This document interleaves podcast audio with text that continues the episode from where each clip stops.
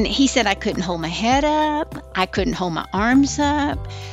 He had to learn to walk and do everything over again. Stand. Sounds terrifying. Lila Mersch has been a nurse for four decades. She's observed a lot during that time, and not all of it good. For example, she's noticed that even healthy people lose significant mobility after a hospital stay.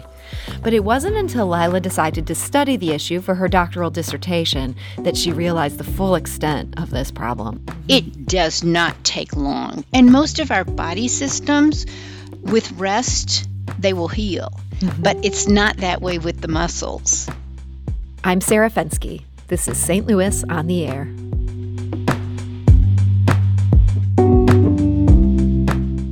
And before we move on, I want to remind you that the biggest source of St. Louis Public Radio's funding comes from listeners like you. Because you value what you hear on St. Louis on the Air, donate today. Go to stlpr.org slash donate. That's stlpr.org slash donate. Lila, welcome to the show. Thank you. So, just a little background first. Uh, you're a longtime nurse as well as a teacher of nursing. What prompted you to enroll in UMSL's doctoral program for this five years ago? Well, I've always wanted to, you know, advance my education, and you you will never you never know everything ever. and um, this is was an opportunity. It was local. They have an amazing program, and um, that that was that was you know what prompted me. I wanted to learn more. I wanted to learn more about research. Um, uh, and that was it. I hmm. mean, I've had a wonderful experience at UMSL. So this really was it was a quest for knowledge as opposed to yes. you had some position in mind or Oh no no no. It was for knowledge. Wow. Yes. And and yes. so this knowledge, you ended up going deep on this problem of the loss of mobility. How did that become such an interest for you? Well, I've always had an interest in uh, uh, being the healthiest that you can, including including you know being the the most fit mm-hmm. possible. Um, and then I began to look at patients in the hospital. And of course, when you're in the hospital, you're sick or you're in pain, maybe you've had surgery, and you're just not as active as you are at home. Mm-hmm. And, and I saw how patients um, being in the hospital, you if you it's kind of like your muscles. Use it or lose it. Mm-hmm. well that happens with patients also. And i i actually saw that happening. And then what really so so i looked at that a lot. Most of the research had been done on intensive care unit patients mm-hmm. because they were really sick and they were losing more mobility than anyone else. So that's where the research was because they wanted to reverse that mm-hmm. or reduce that but then what really prompted me what what what really you know made me want to focus my dissertation was when I began to see that in family members hmm. and that really hit home and I really wanted to know more about that so so this it, was was personal in a way you, it's personal yeah it's personal but it I mean it's personal but it's like it's the world. It's not just me and my family. It's everybody. And it's really important for us as healthcare providers to know what happens and to try to prevent it. And then I feel like it's also important for the patients to know what they may be you know what they might be facing i guess you can mm-hmm. say that makes sense so so tell us about this study you conducted what what were you looking at specifically well, I chose older patients. I mean, I'm n- not that older, but I chose 60 and older mm-hmm because as you age, we all lose muscle mass. It's just a natural part of aging. Mm-hmm. And so by the time we're 90, we can lose up to 30% of our muscle mass. So obviously that's why, you know, grandma says, "Hey, can you open this jar for me?" You know, we're just not as strong. Mm-hmm. So the older you are, the more muscle mass you're going to lose. So um, I chose patients that were 60 and, and older, and I looked at 10, this was a qualitative study, so I did very intensive, very uh, in depth interviews with 10 patients to find out their experiences. And I thought it might be, I, I had no idea how this was going to turn out. Okay. I thought they were going to mm-hmm. talk about weakness, um, you know, they basically just they just got weak and they had trouble walking again.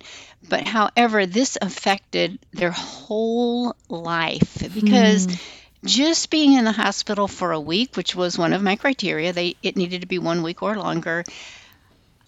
You know, patients don't they're not as active when they're in the hospital. As a matter of fact, they may spend up to 85% of their time in a in the bed hmm. and 12% of their time in a chair. Yeah, that's that's so, got to be a huge difference then if they were at home. It's huge. Actually, it's 83, not 85. It's huge because, you know how I said use it or lose it? Mm-hmm. It does not take long. And most of our body systems, with rest, they will heal. Mm-hmm. But it's not that way with the muscles. You know, you don't become strong like a bodybuilder by sitting on your couch looking at pictures of bodybuilders. You, you have it's, to it's work. It's unfortunately true. I can attest to this personally. It doesn't work that way. we we wish, but it doesn't work that way. And so as they lose this muscle mass from already aging and then not n- not becoming as active, they have to work to get back. No, they're, they're not going to be a bodybuilder probably, mm-hmm. but just to get back to their normal, they have to work. But they can do it. You can do it. You just have to know it's going to take a little bit of time and you're going to need to go, you know, small steps like set small goals. Uh, you mentioned that these these 10 people that you talked to in this qualitative study, they had had to be in the hospital at least a week. Is this happening as in as short as a week? If someone's just there for 7 days, they're already finding themselves oh, yeah. in a hole they have to work out oh, of. yeah. Yeah, I mean it depends. It it's like all it's varying degrees of everything. So the longer you're in the hospital, the worse it's going to be. Mm. And the less active you are, the worse it's going to be. So if you're just sick in the hospital, like with pneumonia, you know, and you're tired and you're weak and you're short of breath, it, it you will have some weakness for sure. Mm-hmm. But if you're in the intensive care unit and you're intubated and you're having to be you've given some sedatives and you're given some medication so that you don't pull your tubes and your lines and your drains out and you can't move anything mm-hmm. like uh, on purpose that's going to be that's going to your, your the effects of your immobility is going to be worse so it's all like varying degrees you know like how hot it is is how much you're going to sweat mm-hmm. i mean you, you know what i mean it just it just depends upon how how inactive you are and how long you're inactive. So the longer you're inactive, the, the higher the degree of inactivity, then of course, you know, the more the effects are going to be. So you went in depth with these 10 patients. Is there one experience that stands out to you in, in terms of how this this loss of immobility affected somebody? You mean the patients? Yeah. Yes, there were two. Um, one did not have the best outcomes. One had amazing outcomes. Now, now actually, neither one of them got back to their full level of pre-hospital uh, mobility. Out of all ten of these individuals, and they were all very active. You know, they um, they one of them worked at a daycare, so she was always having to squat down and you know mm-hmm. take care of the children. She took care of her grandkids. They went on outings. They did camping, uh, gardening you know, they were all very active. Only one, only one got back to their pre hospital level of mobility. So, um, what stands out to me is a patient who was a policeman, and I'm trying to think what happened. Oh, yeah, he had a medical problem. And he was in the hospital for three months. And he told me that he was he really did not get out of bed he did not get walk. He was not active for three three months. Wow. Three months. And he said I couldn't hold my head up. I couldn't hold my arms up. He had to learn to walk and talk. Uh, not talk. Sorry, he had to learn to walk and do everything over again. Stand. That sounds terrifying. Could, just from terrifying. From three months. Terrifying. Another lady got hit by a truck she she did have a head injury, but she also had you know immobility issues, and she's the one that had to learn to talk again and walk and everything. But they these two, the one that got hit by the truck and the one that was in the hospital three months, they both had the most amazing attitudes, mm. and I found that that made a difference. If you have an optimistic attitude, if you're like if you say to yourself, I want to get better, if you have a goal and you're like working towards it, you're going to be more likely to reach it. Hmm. Well, that's good yes. to know that you know there are things people can do that can change this paradigm. But I'm I'm wondering about the hospitals. I'm sure there are many cases where somebody truly has to be immobile for that amount of time. But for others, for some of the people you talk to, is this something where maybe the hospital should have been encouraging them to get up and move around more? This could have made a difference. Well, yes, we do. I mean, it you can't just let someone you can't just say you need to get up and walk because mm-hmm. they are weak they're mm-hmm. weak and they're at risk for falls so it takes more hospital staff mm. in order to do that so and that could be a real problem. You, you guys have a lot on your plate as nurses. You know, you know what? It's like a catch twenty two. It's like you know they need to get up, but you also know that you have to prevent them from falling. Mm-hmm and it's difficult. It really is. But I just feel like that for for the quality of life for our patients, this is something that we need to do. I mean, even if it's you know, we help them walk to the bathroom or we just help them walk a little bit in the room help them maybe get to the shower even if they sit on a little shower chair to shower if we just just use your muscles just a little bit mm-hmm. it's better than nothing and and you will not suffer the effects as deeply as if you don't use your muscles at all. Yeah, I mean, that seems like such an important message. Do you think hospitals and, and nursing staffs have enough awareness of just how important this issue is? I think we need more. Because I talked to my son, who's a he's a young physician, and you know I talked to him about this and, and what I've done, and and he does try to write in his orders for his patients for um, the nurses to get the patients up like three times a day, you know, to walk a short distance a couple of times a day, and if they don't do that, if you don't have orders to it to do that, you may not because you are so busy. Right. And, um, and, do um, those orders make a difference? I mean, if you're seeing there in the notes, you would carve out the time when oh, yeah, you, you sh- might not. Oh yeah. If you have an order, oh yeah, okay, definitely. So doctors because can really make a difference uh, in this oh, arena. definitely. Yes, the whole healthcare team. You should work together. We all should work together. You know, nurses, physicians, physical therapists, occupational therapists. We should, and the techs or, or patient care um, technicians.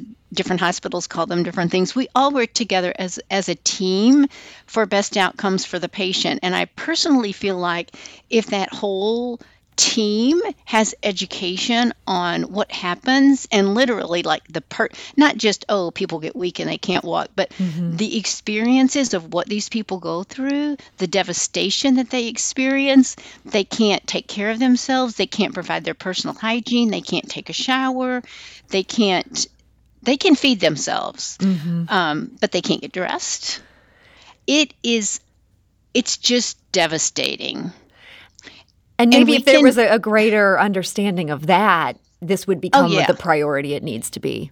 I think so. And they could even practice getting dressed in the hospital, you mm. know?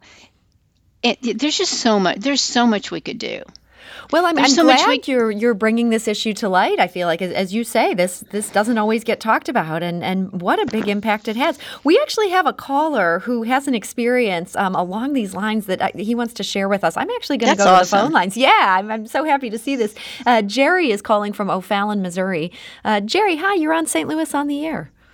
Good afternoon. Uh, about nine years ago, when I was 54, I was hospitalized for over 20 days uh, for a stem cell transplant, Ooh. which was kind of the culmination of my uh, treatment for lymphoma. And um, I can tell you that being a fairly active person, uh, first of all, even after a few days of essentially spending about 12 hours a day in bed and maybe the rest of the time in a chair, it, it's very not only the strength, but I had trouble driving when I when I was released because I couldn't turn my head. Hmm. You know, you just kind of stiffen up, and uh, they did make us walk. Um, three laps around at the Center for Advanced Medicine at uh, Siteman. Uh, I give shout out to the to the great everyone there that that uh, did a great job. But you know that almost felt like running a marathon towards the end of that. Wow! And um, and you're right again about attitude being important. I mean, uh, I'm a person who likes to keep on the move and. Uh, just the the sheer boredom sometimes of being in a hospital, being confined, uh, and I'm not much of a television watcher. Uh, so uh, you really kind of have to look at it every day as if it's a new experience, and you are moving just one step ahead. I always say that walking is a series of coordinated falls. And Jerry, that's uh, this, this, is so great to hear, Lila. That everything that you've studied, Jerry has lived, and it sounds like he's really backing up what you've said here. But that's so important. What he's saying is, I found anyway, and I think I think that Jerry is like validating that is that um, once you you know try to start getting better, you have to take. It's kind of like baby steps. You know, mm-hmm. you have to do a little bit at a time, but each each little bit adds to what you're doing, and you get better. I don't know if you get better faster, you, but you get better more progr- uh, over a progressive period of time. Mm-hmm. Um, you continue and, to get better. Yeah, and and you will get better if you don't take those baby steps and take. You know, some days you might have a bad day and you might not do as well, right, Jerry? you know, but uh, you just do a little bit at a time, and and it makes a difference. Well, it is it is good to hear there's some solutions here, and, and Lila, I really appreciate you bringing this this problem to light and, and going so deep on it. Are you going to publish this dissertation? Yes. Yes. Will I it am. be a book, or, or what are your plans? It'll be an article in a scholarly journal. Well, that's so exciting. And so hopefully this can have an impact maybe on the policy front or, or to get more people talking about this. You know, just the awareness because each institution is going to it, it's it's a pretty big undertaking. It's a big undertaking because it takes a lot of time and it takes a lot of staff time. Mm-hmm. Uh, but the thing is, it's for better. It's for best patient outcomes. Well, Lila Marsh, this has been uh, so interesting to learn about. I want to thank you so much for joining us today. Thank you for having me. And before we move on, I want to say a big thank you. Here's some positivity for the day. And this thank you goes to you for listening to this show. Last Friday, the St. Louis on the Air podcast reached a milestone. That's 1 million downloads for this year. That's about a 240% increase over just two years ago. And we want to thank you so much for that. And if you ever miss a conversation or you want to hear one again, our podcast is available. It's free. You can find it on Apple Podcasts, Google Podcasts, Spotify, Stitcher, and wherever else you get your podcasts podcast.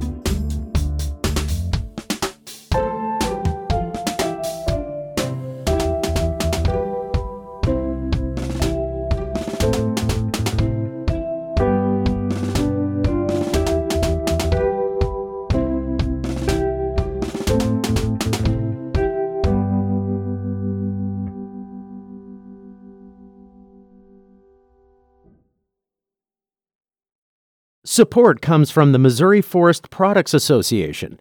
Missouri produces wood pallets, railroad ties, white oak barrels, hardwood floors, and more.